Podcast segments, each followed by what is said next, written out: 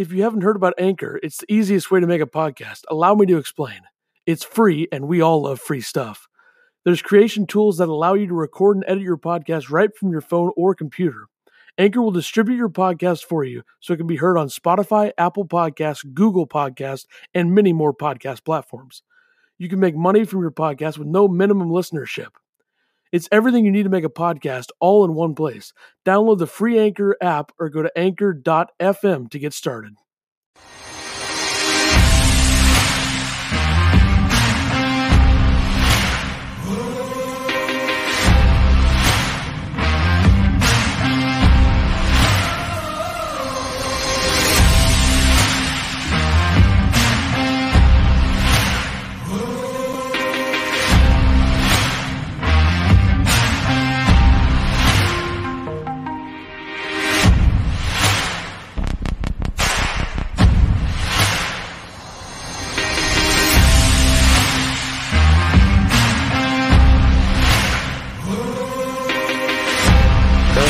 The timeline, places to Christian Brown. There's a lob. A slam! A 40-foot alley-oop.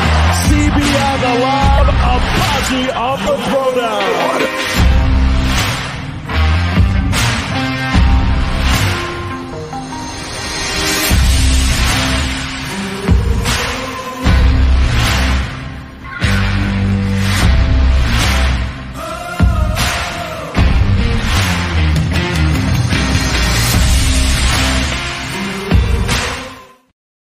Quick cut. Oh, yeah. All right. Beautiful. Uh, countdown to March Madness number three. My paper that I have here says number one for some reason, so I messed Yeah. that up. Good work. That Good was a mistake. It was a copy and paste action where I forgot to switch the one and the three.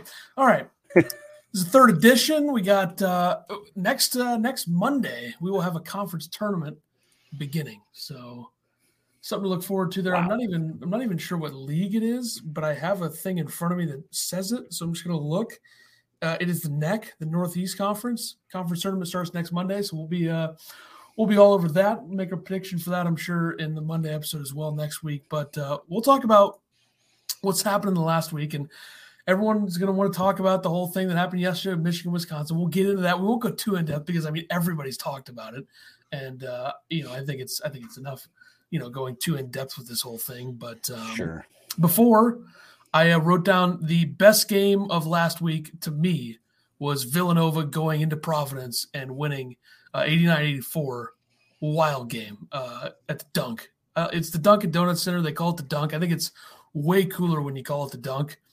Uh, so I'm going to go with that. I mean, Collin Gillespie was unbelievable. 33 points, four rebounds, two assists, 58% from the field, 10 for 17, five of eight from three. And uh, he did what great college basketball guards do hit a big shot, eight for eight from the free throw line. Seems pretty significant. And I think we're backing on Villanova, don't you think? Oh yeah. Um hundred percent. I yeah, I was I was gone at the beginning, but man, they they're they're good. Um you, you talk about their depth a lot and you know they're not deep very much, but the guys they got are really good. Um and Collin Gillespie when he's hitting, he it, it seems like he never misses. So They're like a they're like a very uh you know they have a championship pedigree in the program. Like they've won two titles in the last Yeah. six years, yeah, uh, and I think that's something that they've been there. Yep. yeah people don't really talk about that a lot. Like the fact that Villanova has two titles, like I don't think that people talk about that very much. Like they talk about Virginia winning in 19 after losing to a 16 seed. They'll talk about what Baylor did last year, but like nobody really talks about uh, Villanova. But I think a lot of that maybe has to do with the Big East. Like the Big East is a is a conference that doesn't really have very much hype in it Yeah. at this point. I think there's a lot of very bad or mediocre teams in the conference uh, because outside of like Villanova, Providence, UConn, kind of Xavier this year, I think it's pretty uh, pretty lackluster in talent, but whatever. Um, also, we're to the point of the year where the Big Ten's being talked about a lot and how good is it. And last year there was a lot of the, about the Big Ten about how good it was, and then everybody fell flat on their face in the tournament, with the exception of Michigan last year. Uh, so I mean, what is the Big Ten? I I don't even know. I don't I yeah, and that's a that's a really good question. Um because the Big 10 is uh I don't know. You have those games that are just weird, like, you know, 46, 43 or whatever that Rutgers uh, Iowa. Iowa game. Um, you know, the, the, it seems like their their teams can be really bad at times, and then they can be really good at times. I think I think you've even seen that with Purdue. Right now, Purdue looks as good as they have all year. Um, and then you know a team like Illinois probably not doesn't look as good as they have all year. Um, they've been struggling quite a bit, um, especially putting together a full game. And then you have Wisconsin, who just uh, they just keep winning.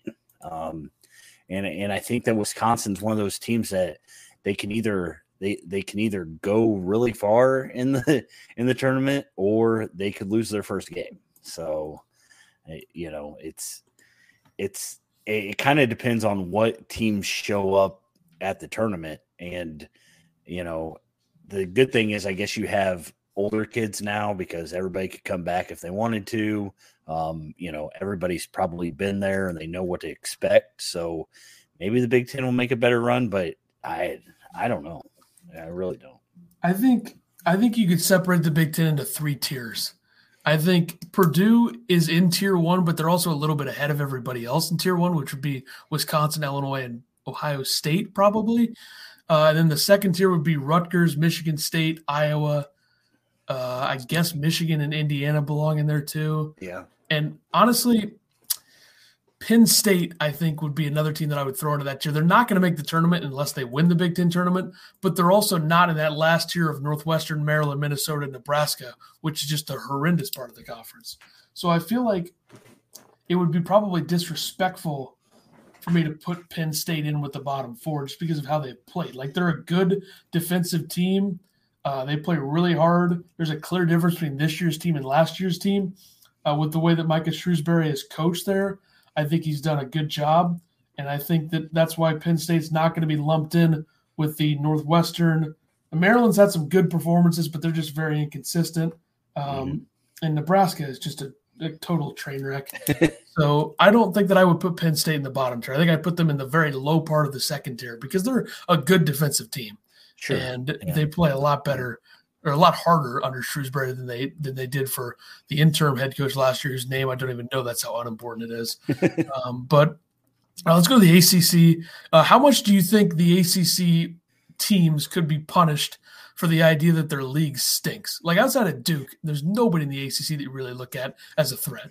Yeah, um, I, I mean, you usually think of the ACC and you think they're going to get eight to nine, ten, eight to nine teams in. Um, this year, I you know their conference records look good, but they do they match that conference record with the with the eye test? Um, no.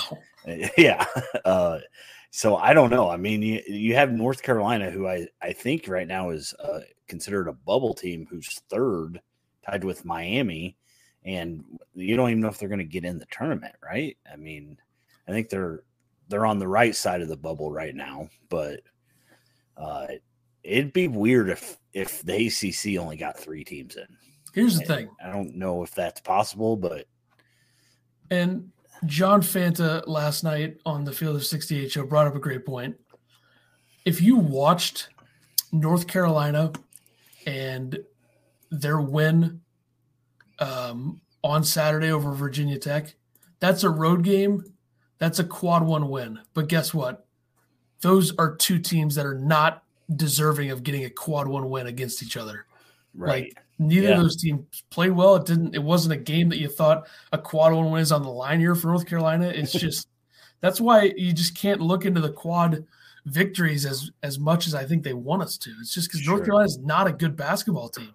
Like they have had many games against quad one opponents where they've gotten destroyed, stomped. Yeah, I just don't see them as a tournament team. But I just I think it's. A, I don't know how you leave them. Even even if you say the ACC's down and they end up winning, you know, twenty two games or twenty one yeah, games, how do you not put them in? I mean, currently they're two games back of first place Duke in the ACC. So one I, thing I just don't understand. Like, I don't know what you like. Are they gonna, you know, have six teams in just because, you know, those no. those teams are all eleven and six or better right now, or will will the committee keep them out? I think when North Carolina gets absolutely stomped by Duke to end the season, that's really going to hurt North Carolina because they're gonna they might lose at Duke by 30. I mean, that's Coach K's final game of the regular season and his final game against North Carolina. Yeah, Uh, he th- they are going to get destroyed in that game. yeah. So I I just, just don't wonder. Yeah, they, so they average seven point three teams a year, and they might they might get four. Is four max? You think? I would think I so, don't know what unless like a, unless a right now, Syracuse, if a Syracuse type team wins the ACC tournament, which Right. could very well happen. Right. uh, I don't. I just. I just don't see a scenario where you give the ACC that many teams. Like you have to. At some point, you can't just look at the the school or the conference and say, "Well, they have to be in the tournament." Like North Carolina's resume sucks. Their eye test sucks. Uh, every team in the ACC is not above average to me, except for Duke. And if you look at Lunardi right now, and this is updated as of uh, a date that I can't find when he updated it. Uh, this is updated as of three days ago, so there's going to be another big update coming. But he had five ACC teams in, Yeah. And I just don't see that. Like how? I just don't understand it. Like he has North Carolina last four in, he has uh, Duke obviously in, he has Notre Dame as a nine, which is just unbelievable to me. Wake Forest and Miami as a nine, so pretty much Duke as a two, North Carolina uh, as a 12.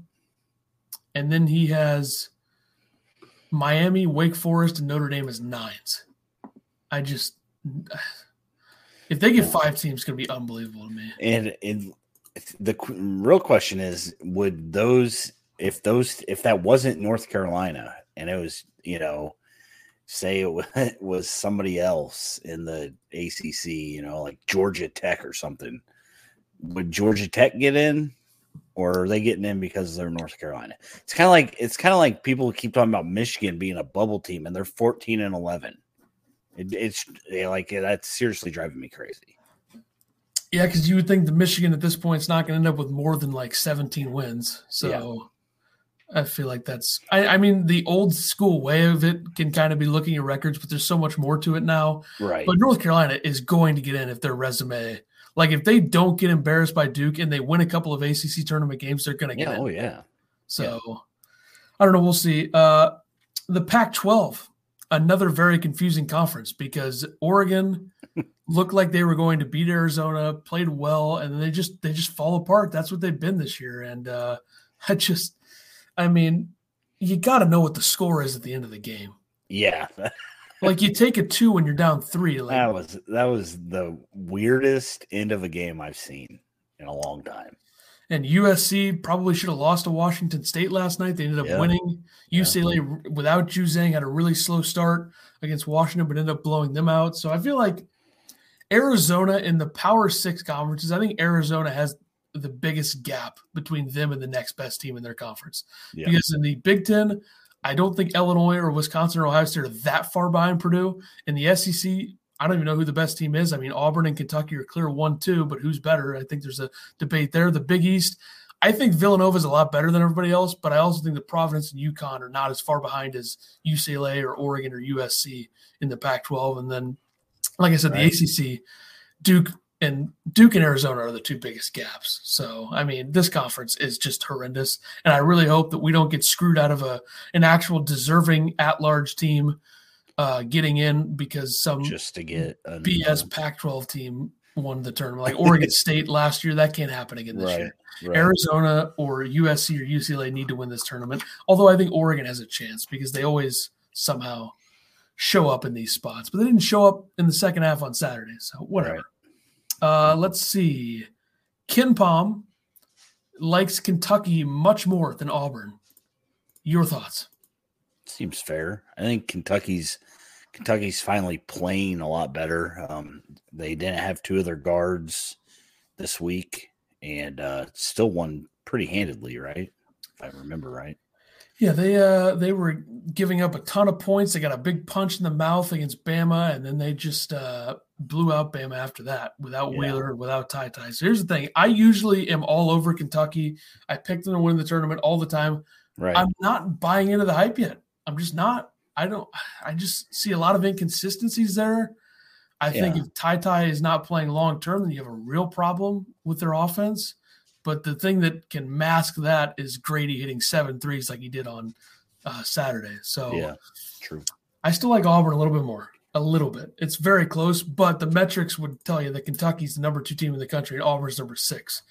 And uh, Kentucky's offense is 13 spots better, while Auburn's defense is 13 spots better than Kentucky. So I just, Yeah. I don't know. I'm not buying into the hype fully yet on Kentucky. Well, that's I. I mean, Auburn's kind of one of those streaky teams. They they've won some games they probably shouldn't have. Um, their record could be a lot worse than what it is. So, Them and Alabama might be the two biggest playing down to their competition teams in the country, playing down or up. yeah, because Alabama showed up against Gonzaga, beat them, showed up against Kentucky for a little bit, and then just couldn't make anything. But then, like, you look at Alabama's losses, you look at Auburn's losses or Auburn's close calls. You know, Auburn, Florida is a mediocre team. I know it's on the road, but still, yeah, um, they played down to Georgia, they played down to Missouri. That's just bad. Like, you can't have that in March. And Alabama the same way. They, they lost to Georgia and uh, Iona. So Right. I it just we'll see. Um, all right, uh, Houston. I don't know what we make of them. I definitely don't think they're anywhere near as good as they were last year. The metrics still like them though. Seventh overall on KenPom. Uh, they lost back to back against SMU and Memphis, and they had a close call with a double overtime victory over Wichita State yesterday, which we were watching. And uh, I mean, some of the worst defense I've ever seen by Wichita State late. So that was brutal. really blew that. So I just don't know what to make of Houston. I, I don't think the American is a, a good conference at all after Right. a couple of the top teams. I mean, Cincinnati's all right. Um, Memphis is just not it.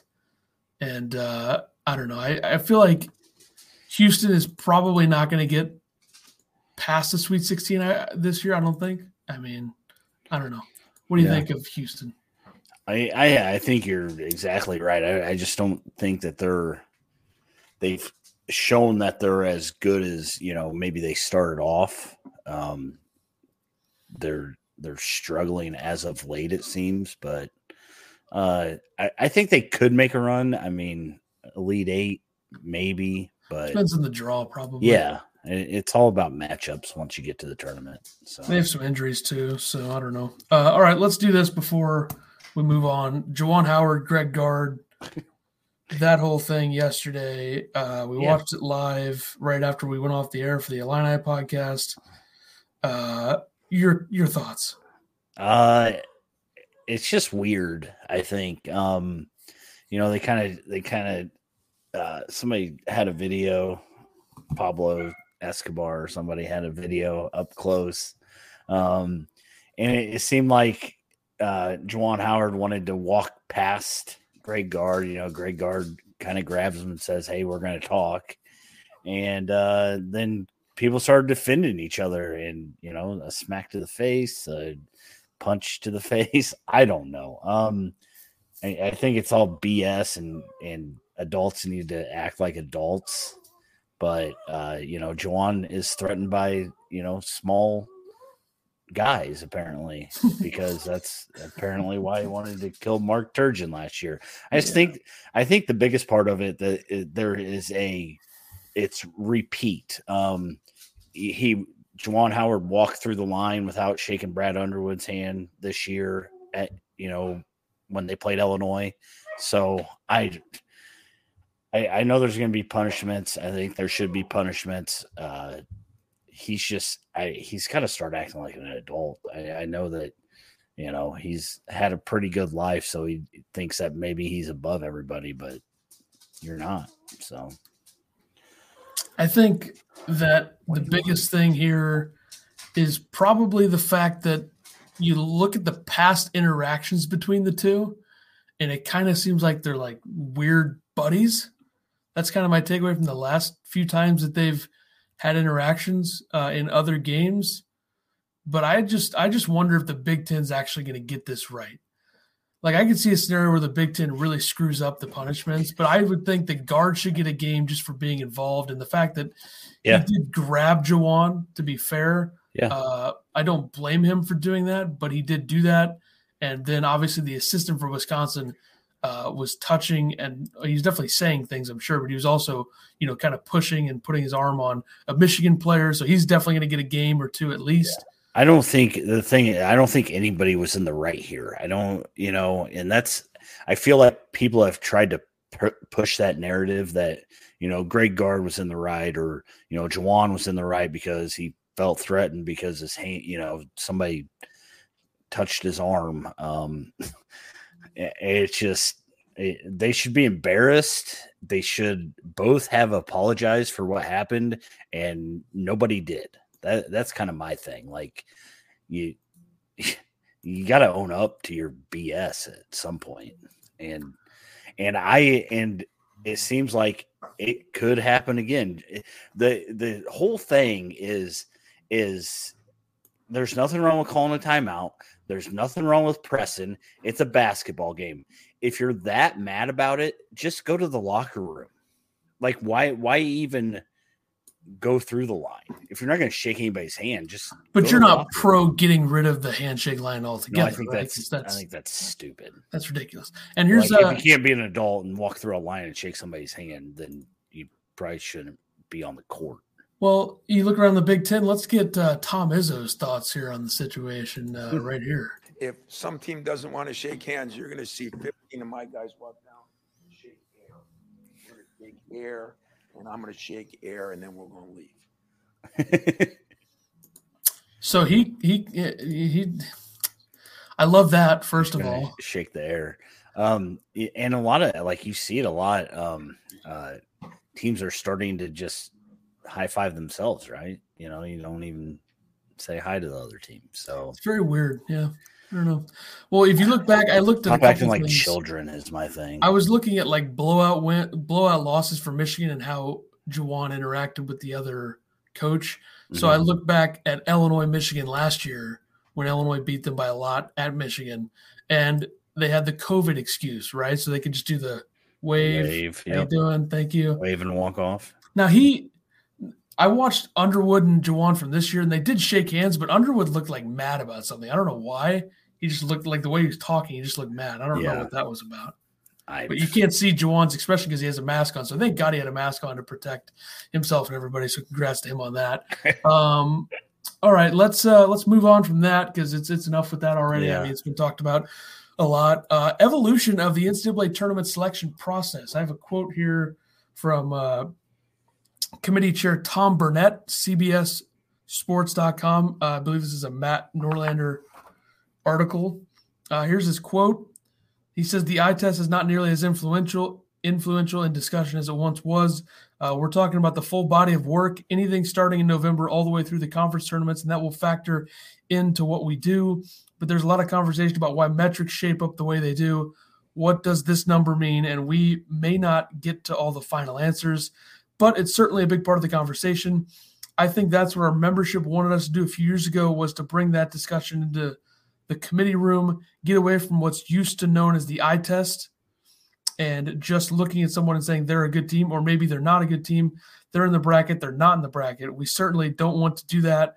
We want to be able to back up information we share and reveal, whether it's this weekend or it's the real thing in three weeks. So uh, I don't I think the eye test is very important for some teams. Like, I don't think yeah. it should be used as much as they probably used to use it. So I agree with the idea of looking at the numbers more and maybe other things, but you cannot look at the BPI. The BPI is the stupidest, worst stat chart or whatever the hell you want to call it I've ever seen.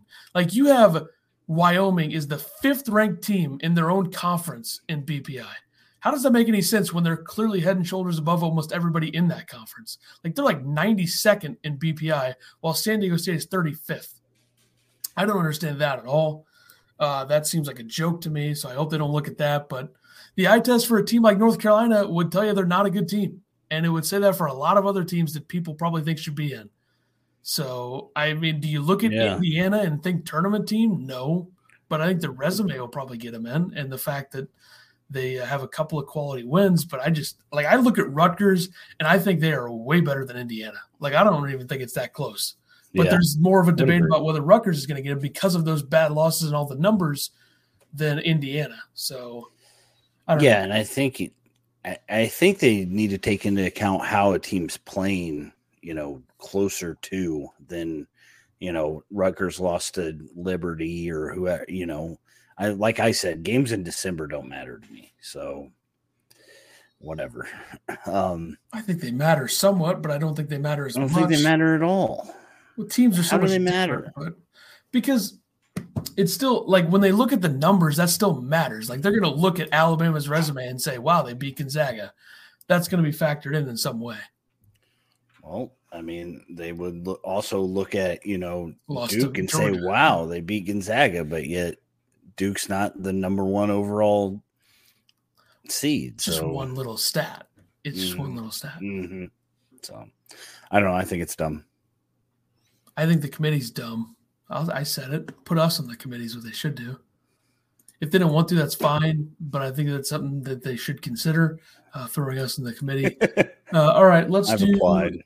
the committee's initial top 16. Speaking of them, uh, in the West region, which is San Francisco, it's Gonzaga, number one overall. It's Duke as a two seed, number eight overall. It's Illinois as a three seed, number 12 overall. And it's Texas as a four seed, number 16 overall.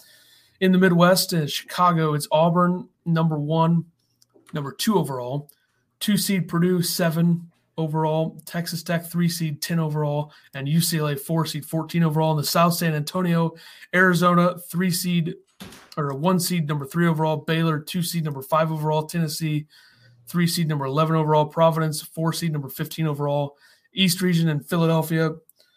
Uh, Kansas is a one seed, number four overall. Kentucky is a two seed, six overall. Villanova is a nine seed. Uh, why am I? Why do I keep mixing those up? They're number nine overall, three seed, and Wisconsin thirteen overall, four seed. So here are a couple takeaways. Number one, please explain to me how Kansas is a one seed instead of Kentucky. 'Cause I think that that that conversation should come down to did they play head to head? Yes, they played head to head. Who won that game? Kentucky. Where was it at? It was at Kansas. Was it a complete and total embarrassment for Kansas? Yes. So, Yeah. I mean, I think Kentucky is more worthy of a one seed if it comes that close over Kansas. I think that the committee was generous to Wisconsin and Providence for their lack of good metrics, but giving them the four seeds. Um, I think Texas is completely overrated. And I think that uh, Arizona is the number two overall seed now with Auburn's loss on Saturday. This came out before that. So, Yeah. Um, I mean, you say that about Wisconsin, but uh, you know, you look at the Big Ten, and there's three teams leading the Big Ten. Um, they're all they all have the same amount of losses. I believe Purdue has moved into first because they got another win. Um, but you, if you have three teams tied for first in the Big Ten, I think that they, they're all good enough to be a, four seed or above. So um, maybe the metrics don't say that. Maybe Wisconsin's had an easier schedule than most people Wisconsin's in the Big fifth, Ten. fifth in the net in the Big Ten. They're behind Purdue, Illinois, Ohio State, Iowa, Yeah, which is unbelievable to me considering I don't know Iowa, how Iowa's. Yeah, their metrics are good. And then they're one and five in quad one. They have three quad two losses. But whatever. I mean, I don't get it. Uh, but I guess it is what it is. Uh, their And average Iowa cracked the top twenty-five this week. So, so props to them. Very exciting news for them. Uh, Nobody cares about Rutgers apparently, but sure. uh, yeah, they lost yesterday. It probably killed them, which is stupid, but I mean, it's at Purdue Lost. yeah, exactly. and yeah. hung around, but then kind of they covered the spread though, so that's all that matters. Bada bing, bada boom. Uh, so yeah, I guess the the committee not punishing teams for bad metrics too much, which I think that that's fine. I mean, Providence uh, has a great record. You can say they've been lucky, which I would agree that they have been, but uh, they have too good of a record to be probably outside of the top 16 at this point. That could change. I mean, look at the last few years, we've seen a lot of movers and shakers with, uh, you know, various one through Well, that's four. what it wasn't last year. Wasn't Missouri in the top sixteen, and then they Yeah. ended up being like a nine seed or something. Yeah. So A lot of time for people to move. I mean, there's four or Plenty of five games left, plus tournaments. plenty of time. Plenty of time. Then you go to the bracketology action, the bubble watch, all that good stuff, real quick here. I mean, here's the deal. Uh, we all know that the overall number one seed is going to be Gonzaga. So we can just get that out of the way, folks. Don't be surprised when Gonzaga doesn't play anybody. Oh, dude. I mean, just you talk If about if Gonzaga loses one game, either regular season or in the conference tournament, are they the overall one seed? no. Okay. They would be the number two overall one Mm. seed. Okay. They would get jumped by Arizona or maybe like if Duke makes a big a big run at it. I don't know. But uh, I mean, here's the thing. The bubble right now is starting to get better. I think we're kind of moving into that part of the uh, the bracketological discussions where the Mhm. bubble's starting to look a little bit better. But once again, you have a situation where Kansas is being listed as a one seed over Kentucky, which I don't agree with. But uh, you look at CBS's right now, Jerry Palm's bracket, which I always think is quite mediocre, but that's besides the point. Uh, Gonzaga, Arizona, Auburn, Kansas are the one seeds. Kentucky, Purdue, Baylor, Duke are the two seeds. So, I mean, I don't really. That's tough one. That is a tough one because you look at his bracket, and uh, I just I don't know. I don't see it as making a lot of sense. Like I just don't understand why people are like in love with Indiana. Like that just come on. I just don't see it. I don't see them as a team that's going to do very much. I mean, you look at their resume. Yeah, they have two quad one wins and no bad losses per se. But the thing with quad two is very deceptive. Like they lost Penn State, Northwestern, Syracuse, Michigan are all games that Indiana lost. Those are quad two losses. But Syracuse is bad. Penn State, Northwestern are not good. Michigan hasn't been good. And that was a home game for Indiana. They got blown out by Michigan. So that's another thing where it's like, okay, the Big Ten's at this point, the Big Ten's being looked at as like a great conference, which I don't think it's as good as it was last year. So I don't know if we're going to evolve at any point into people not liking the Big Ten as much within the next couple weeks, Yeah.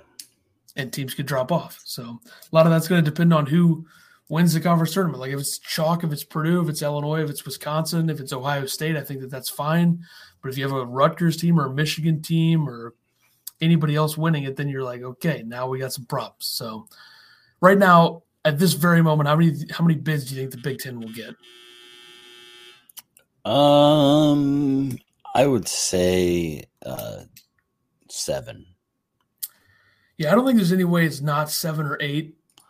I don't see nine, but eight Yeah. probably will happen. I just uh, I I don't know. I don't. It helps that the ACC and Pac-12 are not going to get very many bids. Yeah, I I mean, like you said, I Indiana. I don't know if they deserve to be in it. I definitely don't think Michigan deserves to be in it. So you're looking at Purdue, Wisconsin, Illinois, Ohio State, Rutgers, Michigan State, and Iowa. And I'd stop after that. So Yeah, that'd be my choice. it's not. Again, we don't know what's going to happen. You know, four or five games left for all these teams. Um, Ohio State could lose a few more, um, which would make you know Michigan and Indiana move up a little bit, I guess. But I don't know. I think All right, there's let's- uh, too much basketball left to to do bracketology, guys. Come on.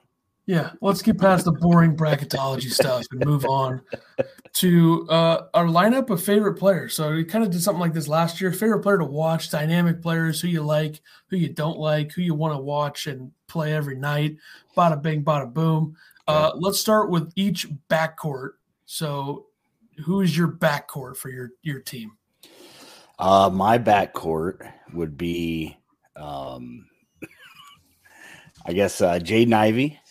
Okay, for Purdue. I just I, I think that he is one of the best basketball players um, out there right now. Uh, I don't think he gets a lot of credit because he's got so much talent around him on his team. Um, I you know people say, oh yeah, he's good, but he's not in the talk for you know a lot of awards or anything like that. Um, but yesterday, that one dunk he had was absolutely amazing, if you ask me. Um, then I would go with Bennedict Mathurin. I really like him. Um, I like the way he plays. He's got a beautiful shot.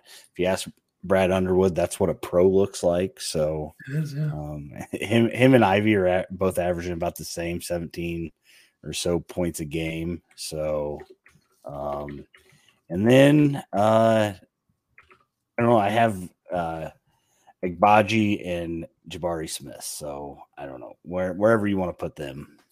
I mean, Agbaji's a guard, but he's like Yeah. six five. He can play the wing a little bit. Right. So we'll go with Agbaji.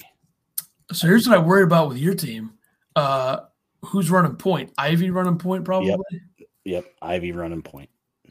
So when I approach when I approach my team, I was like, okay, what wins in college basketball? Guards win in college basketball. Who is a winner in college basketball as a guard? Okay. Collin Gillespie. That is my point guard. Easiest pick I've ever made. He is probably one of the only truly elite point guards in the country this season. There's not very many of them. A lot of good ones, but I think he's a different level. And I wanted to run my offense. Uh, he's only averaging three assists a game this season, which is confusing. But I, the Sure. pieces I'm putting around him here would You be like elite. shooting. I also went with Mathurin as my two guard. It was really between him and, you know, a list of others, but just watching him play, just so dynamic. Uh, he's going to be a lottery pick um, from from north of the border, Canada. How you doing? Mhm. Uh, I just think that he's got to be on the list. And if I was going to pick a Pac-12 player, I wanted to pick somebody from Arizona because I think the other teams are, you know, not so good in comparison to them. So I went with that. Uh, my three is EJ Liddell. Obviously, I think one of the most underrated players in the country, and I know that people were like, "Wow, really went out on a limb there to call him a top five player of the Big Ten." But guess what? People do not talk about him at all. Like Ohio State's a good team. You never hear him. It's all about Keegan Murray. It's all about Ivey. It's all about Edey. It's all about Kofi. It's all about Johnny Davis, which is just come on. And also, how the hell can Johnny Davis win National Player of the Year when he's not even the best guard in this conference? Jaden Ivey is a better basketball player. I agree. I do not care. So that's a whole debate for another It's all about numbers, I guess. It's all you know. You got to put up 30, Yeah. 30 a game. Yeah, and then you got to you got to shrink in the biggest games and then not get flack for it. Uh, you got a completely no show against Penn State and Illinois. So there you go. That's what you got to do. That's the requirement for winning National Player of the Year, folks. Correct. Congrats.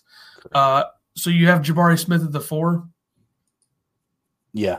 I also have Jabari Smith at the 4 Mhm. and I know who you're going to have at the five. So just go ahead. Uh, King Kofi of the Flying Illini 2.0. Uh, 21.7 points per game, 60% from the field, 11.2 rebounds per game. And as a big man, one assist per game.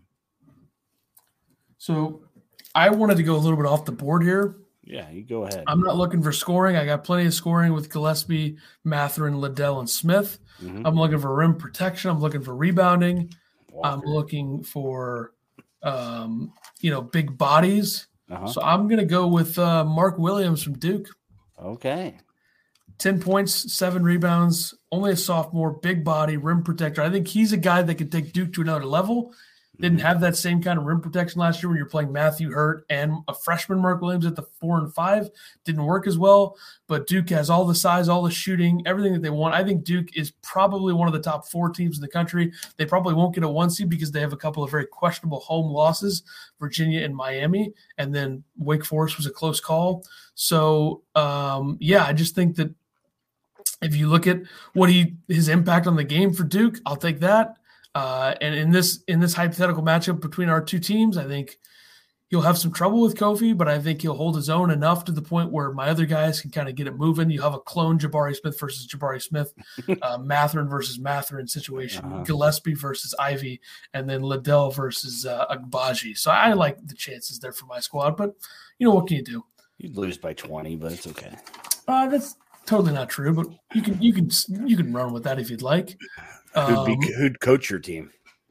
my coach would absolutely for for for every reason ever off the top of my head my coach would be um tom izzo because we just played that video. Okay. and he likes elite guards that play on both ends that are veterans. Gillespie can be that. Mine would be Juwan Howard, and he'd walk off the court after the game got over. because you would get blown out. Yeah exactly. Uh all right let's do the next thing i have on here um Uh-huh. since you know it's it's a big deal here. Uh, we do this every year. Power Six Conference Tournament sleepers. We did this with the mid majors last last time, right? Well, now this is the big one. This is the one where you're like, okay, people Oh, I only picked mid majors for this one. I'm joking. I'm joking. That's a weird thing to say. Uh, okay, here we go. so for people that actually like a lot of people actually watch like non like casual fans watch these tournaments that's the thing mid majors you're not going to see the hardcore guys like us will but other people not so much hmm so uh, all right acc who you got ACC. Um, you know, I'm a big homer, so uh, I went with Florida State. jesus um, they had they have beaten Miami and Duke earlier in the season. Maybe they'll get something figured out. Maybe they'll get it going. Um, but when you look at the ACC and you look at you know teams that are playing well, I mean, I know that they're not going to get six, seven teams in, but I just I, I can't pick a Virginia or a Wake Forest or you know like you probably pick Syracuse because you love Jim Boeheim, but I'm going to go with Florida State. yeah i don't know about all that um so i'm going to go with the uh, virginia tech hokies Mm-hmm. number 23 adjusted offense, 70th adjusted defense. And I've said this many times. You look at their lineup on paper, and I know paper does not matter at the end of the day. This team should be so much better than they are, and it makes no sense to me that they are not good. Aluma returned. They have the white shooters from Wofford, which, you know, that's those guys have played in the tournament before, or at least performed in some way, whether it's Cattoor, who I don't think was at Wofford, but close enough, and Storm Murphy. I just don't understand why this team is eight and eight in a terrible conference. I don't get it at all. But I think if they get hot and they shoot the ball well, they're number four in the country in three point percentage. If they shoot the ball well and they get the right matchups, maybe they avoid Duke. If Duke gets picked off by somebody, they could very well win this tournament. I'm going to take Virginia Tech onto the Big 12. I, I I talked about it in the last one, um, and and I'm going to keep saying it. I think Porter Moser is going to do something with Oklahoma. I know that they're not they're not doing anything special. Um, they've they've been in some games, they haven't been able to win them. I, I can see Porter Moser cracking down X's and O's and and finding a way to win in the Big Twelve. All right. That's a fair pick. That's a fair pick. Uh, I didn't really consider that too much. Uh, I went a little bit down a little bit here. I don't know. I mean, they're playing pretty well overall. I'm going to take Kansas State, uh, just a team that Epic. has the guards that you want to win. Their length is fine off the bench. Uh, I think a big key for them, obviously, defense is not a problem with Bruce Weber. It hasn't really been much of a problem at K State during his time there. Uh, just a dynamic offensive, you know, group of players, just not efficient this year. That's been a problem. Uh, they could get hot though. I mean, Nigel Pack is somebody that's going to be hard to guard in these type of situations. 17 straight games with double digit points. Uh, Mark Smith, total non factor here, but uh, K State, we'll see. I think they could get hot. Uh, I'm looking for tough teams that have the decent numbers on either end of the floor with players that have like played a lot of basketball. That's what you want here. That's my strategy. I don't know what yours is, but let's go to the, the Big East. I don't really have one, so I'm just I, I just kind of shut my eyes and picked a team. That's not a bad one. It's not a bad strategy. uh, Big East. Big East. I'm gonna go with Butler. Um, they've played a lot of teams close. I, I think in the Big East, uh, they they lost to Providence by one. Yesterday was that yesterday? Yeah. Okay. And uh, seven, they lost to St. John's by three. They lost to Xavier by two. Um, they beat Marquette. I think Butler was supposed to be a lot better than they have shown this year. So uh, I got them maybe making a little run in the Big East. Yeah, I just don't think Butler's coach is any good. I think LaVall Jordan has totally overstayed his welcome there at this point. I don't trust them. I mean, they played pretty well yesterday. Providence, another case of them kind of getting lucky. Mhm. Uh, whatever. I'm going to go with the most me pick ever. I think I would probably pick them every single year. That's St. John's. Johns. I mean, I just uh, their their metrics are not good. 64th offensive efficiency, 69th defensive efficiency. But here's the thing: we need to see Julian Champagnie in the tournament. He's too good of a player. He's been too good of a player. Him and Posh Alexander both are guys that need to play in the NCAA tournament. This is a tough team. They get out of control. They turn the ball over more than you'd probably like, but not as much as you'd think, even though they have the third fastest tempo in the country. This is just too good of a lineup in the Big East to not get an at large. Like, how are they seven and eight in this conference? It just makes no sense to me. Uh, they got Creighton, DePaul, Xavier, Marquette to finish. They could go three and one there. You feel pretty good about the way that they're playing going into the tournament in that case. But at the end of the day, this team should not be as bad as they are. So we need St. John's to get in. Last year they ran into Seton Hall, lost early in the Big East tournament. I think that'll change this year. Let's go to the Big Ten. Uh, I'm gonna pick a team that you've been ripping on all day. Um, all right. I'm gonna take your boy TJD in Indiana. Give me a break. feel like they've been very inconsistent this year. Um, you know, they've won some games. They, they were on a, a nice, juicy four game losing streak, um, but they did have to play Illinois, uh, Michigan State, and Wisconsin during that stretch. They got Ohio State tonight, I believe. So could lose another one. But, you know, you get TJD out there flexing and uh, doing his thing. I think they they could have a chance. I don't know how they're sitting right now. Um, if if it ended today, who they'd have to go through. Um, but I just I, I have a feeling Indiana might make a little run, and I think it's the only way they get in. So, well, Indiana's been a program recently that has been known to sink upon being asked to sink or swim. Uh, if it, right now they would have to play Iowa first round and then play Purdue. So you know, in other words, they're coming. dead. Big upset coming. Uh, I'm going to go way off the board here and just randomly make a pick here. I'm going to take Penn State. Okay. Uh, not a good offensive team, a very good defensive team. Top 40 in the country in adjusted defensive efficiency. Their lineup's pretty good on paper. I mean, Sam Sessoms can make some shots. Jalen Pickett's a solid guard. Myles Dread, same thing. Seth Lundy's got the length, and then Har Har. I mean, he, he's kind of he'll have his troubles against certain big men like Dickinson or Kofi or you know whatever Purdue's going to throw at them. But uh, he's been pretty good in a lot of these matchups. I mean, you look at what he did against Michigan State was a big reason they beat them. I think Penn State's a team that could kind of grit their way through a couple rounds in the Big Ten tournament. I think their first matchup is going to be an easy one, assuming that they finish where they're at right now. Where they would probably play what like Maryland or someone like that. Uh, maybe Indiana. No, it couldn't be Indiana because we just talked about them. Duh. Uh, uh, Penn State would play Michigan and then play. I mean, that's not that's not that hard of a matchup. No, Michigan at least. Michigan's terrible. All right, uh, Pac-12. Pac-12. I'm gonna go with your boy Bobby Hurley. Arizona State. I know Arizona State's been very uh, mediocre at times, but then at other times, you know, they beat the crap out of Oregon, uh, beat UCLA, uh, played USC close. They've played Arizona close. they they have a bunch of athletes, and I've talked about that before. If they can just figure out how to put the biscuit in the basket, they could do something. I can see it. I can see it. Uh, I don't know if they will actually do that because they're so like untrustworthy. the way that they play is oh, just billion percent, yeah, just disgusting. Yeah. I'm going to go with the team that I loved before the season that's really fallen apart. That's Washington State.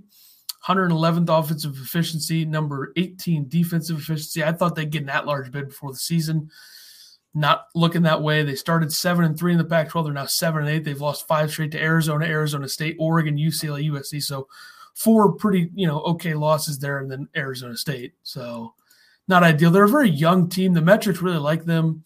Uh, they're young, a lot of talent though. I think Noah Williams is a stud.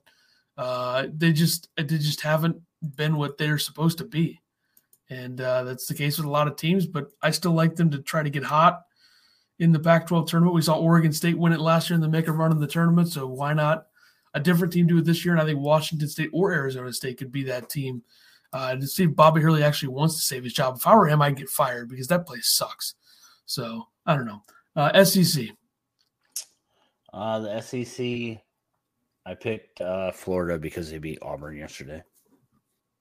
Good pick, great reasoning, no doubt. uh, much better team early in the season than they've been lately, but that's a big win there.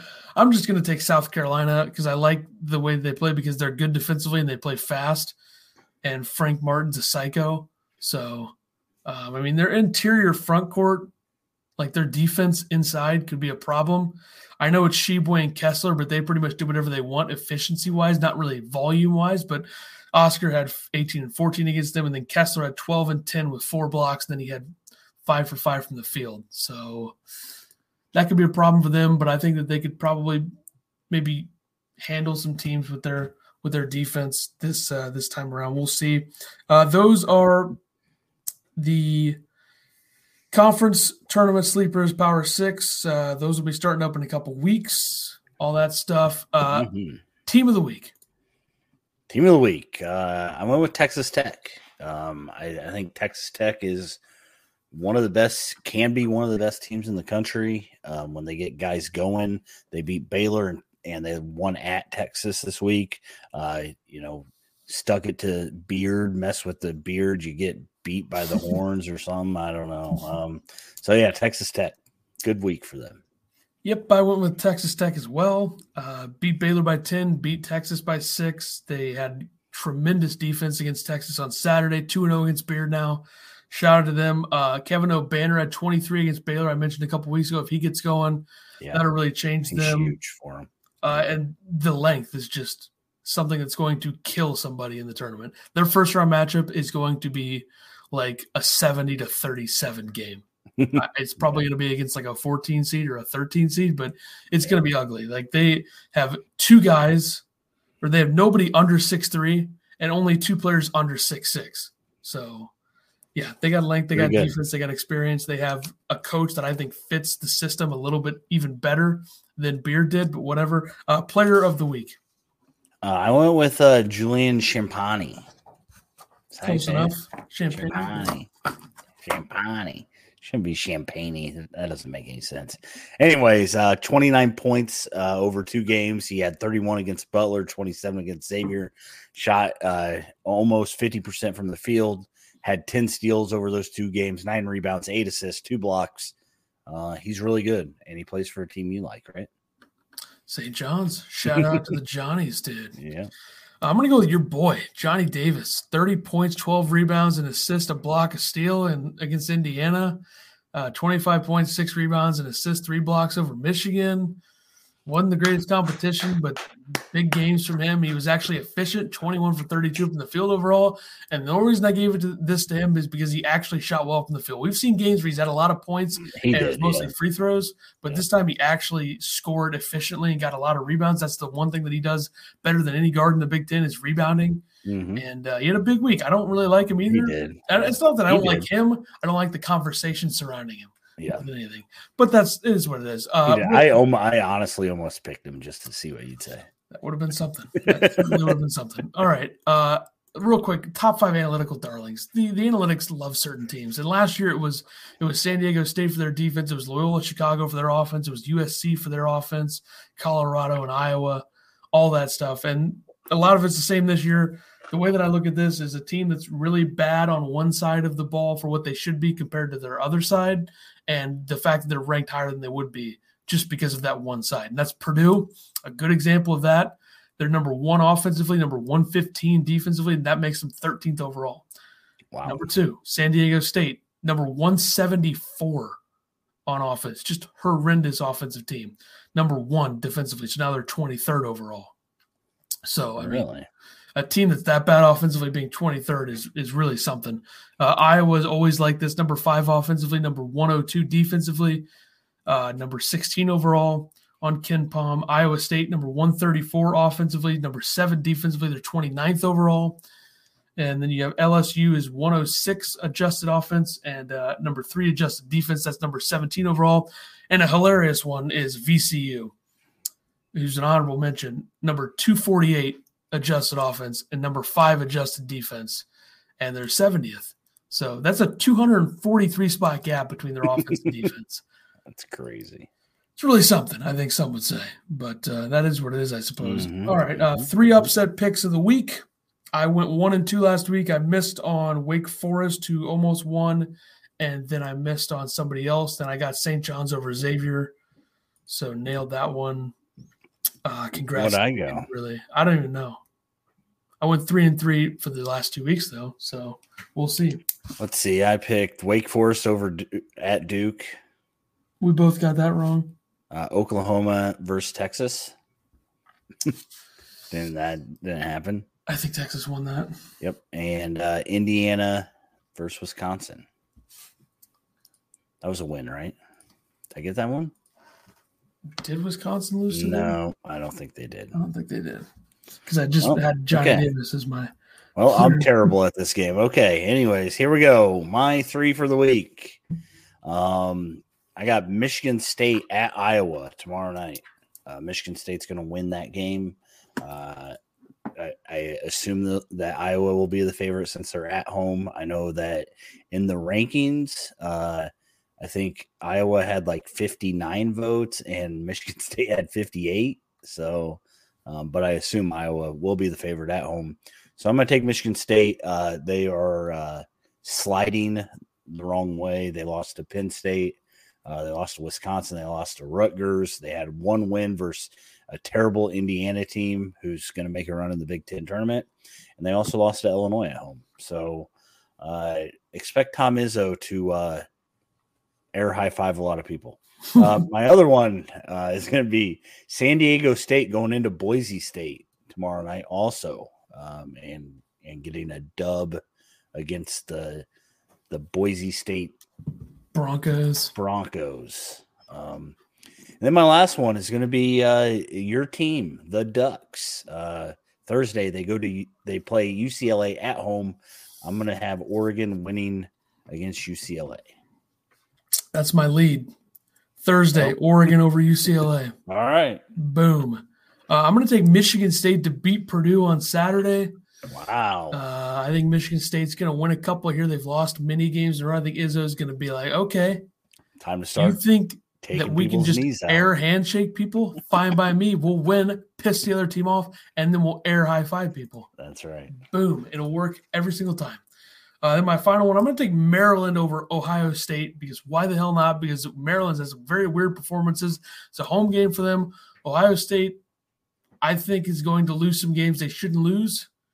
Uh, but I, I don't know. Maryland, why not? 64-60 is what the score is going to be in that game, by the way. So Okay. be on the lookout there with Vegas and what uh, what they what they think.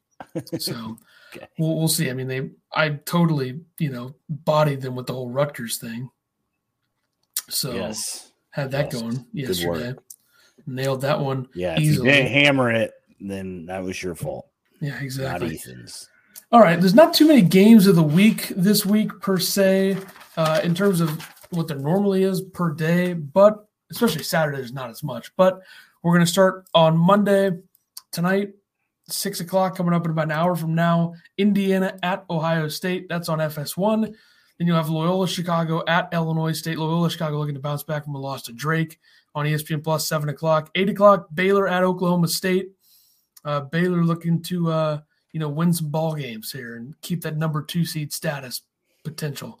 Mhm. Uh, then you got New Mexico State at Seattle at nine o'clock on ESPN Plus. That's number two versus number one in the WAC Great Conference, the Okay. Western Athletic Conference. Tremendous conference. Arizona State, UCLA, big game, big game. No interest. Uh, all right, The Sun Devils got some work to do. that they do a lot of work, like uh, almost to the point where they should probably just quit. Okay. So, wow. That's something to think about if you're Bobby Hurley, just quitting and giving up. something to think about. Uh-huh, uh-huh. Uh, all right, Tuesday, six o'clock. Number eighteen, Arkansas at Florida. Arkansas is hot. Florida just beat Auburn. Should be an interesting game for the Muss Bus. See what happens there. Michigan State at number twenty-five, Iowa. You say Michigan State's going to win that game. That's at six o'clock on ESPN. Then you'll have uh, number 21 UConn hosting number eight Villanova, seven o'clock FS1. That'll be a great game in the Big East. Uh, Oklahoma at number nine Texas Tech. See if Porter Moser's offense can get 50 points against Texas Tech. I don't know. I'm not so sure. Uh, Kansas State at number five, Kansas on ESPN, eight o'clock. San Diego State at Boise State. You say San Diego State's going to go in there and win. That's, That's right. eight o'clock CBS Sports Network. Number 20 for Alabama, hopefully embarrassing the old Jerry Stackhouse and Vanderbilt, eight o'clock on SEC Network. Yeah, that'll be fun, I'm sure. Uh, UNLV, who's been known to beat some teams, uh, you know, for fun and such. Uh, they play at Nevada at 10 o'clock on CBS Sports Network tomorrow night. Uh, Wednesday, Creighton at St. John's. The Johnnies need to get some wins here. Stack them up, get them going. How you doing? Keep them moving. 5:30 FS1. Uh, Six o'clock, Duke at Virginia. Virginia beat Duke at Cameron Indoor a few weeks ago. Revenge game, possibly, uh, unless Tony Bennett sweeps Coach K during his farewell tour, which is a joke. Uh, Xavier at number 11, Providence, 6 o'clock on CBS Sports Network. Almost picked Xavier for an upset there, but I think the dunk is too Agree. electric for them Yeah. to lose. True. I think they'll win. Uh, TCU at number 20, Texas, 6 o'clock on E ESPN2. Rattle off some more here. Uh, Rutgers at Michigan, 6 o'clock. Uh, George Mason at VCU, 6 o'clock. Wake Forest at Clemson, 6 o'clock. Uh, you got Wofford at VMI, 6 o'clock. Chattanooga at ETSU, 6 o'clock. The reason those are significant number five versus number three in the SoCon for Wofford VMI. VMI trending in the right direction. Chattanooga at ETSU. Uh, that's number one versus number eight in the SoCon, but East Tennessee State is number 53 adjusted offensive efficiency. So they're going to throw a lot at a Chattanooga team that's coming off of a loss. Something to think about. Number 14, Houston's been struggling at Tulane. Tulane trending upward in the American. Uh, number 13, Wisconsin at Minnesota. Uh, Wyoming at Colorado State. LSU at Kentucky, 8 o'clock on ESPN. That'll be a good game there. Thursday, Maryland at Indiana, 6 o'clock. 6.30, Sam Houston State at Stephen F. Austin. That's ESPN Plus. South Dakota State at Oral Roberts, a solid summit matchup. Oral Roberts started a fight with North Dakota State in the last game. That was a fight that wasn't talked about as much because it wasn't on national TV. Belmont at number 19, Murray State at 8 o'clock. Number 22, Ohio State at number 15, Illinois, 8 o'clock. Number one, Gonzaga at San Francisco. Big challenge for Gonzaga. They'll probably win by 20, but it'll be a fun game for a little bit, I'm sure.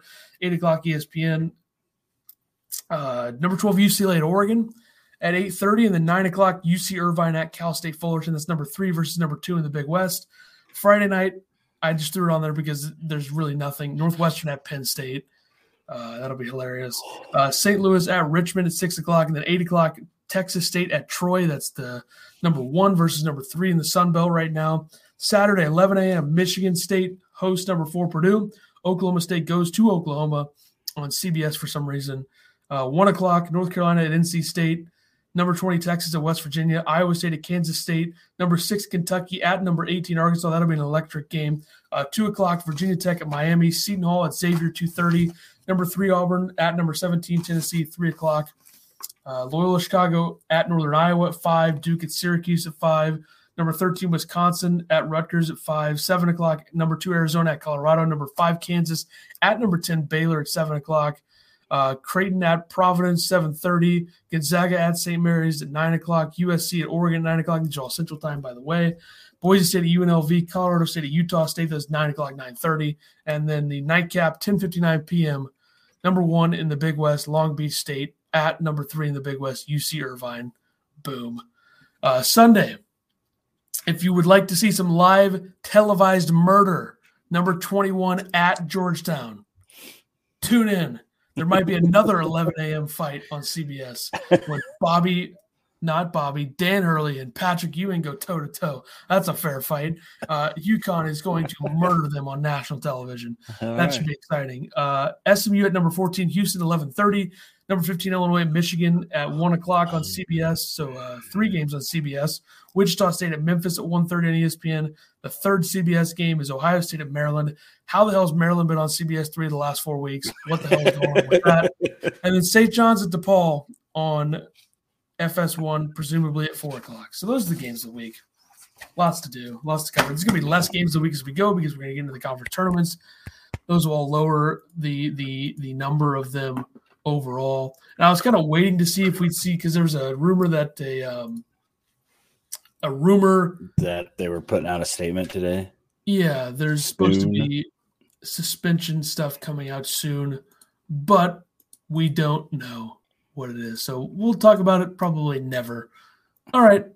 That'll do it for us. We'll be back next week for number four. Countdown to March Madness. Conference tournaments start next week. We'll sort of talk about those and other things around the world of college basketball. We'll see you then. Later.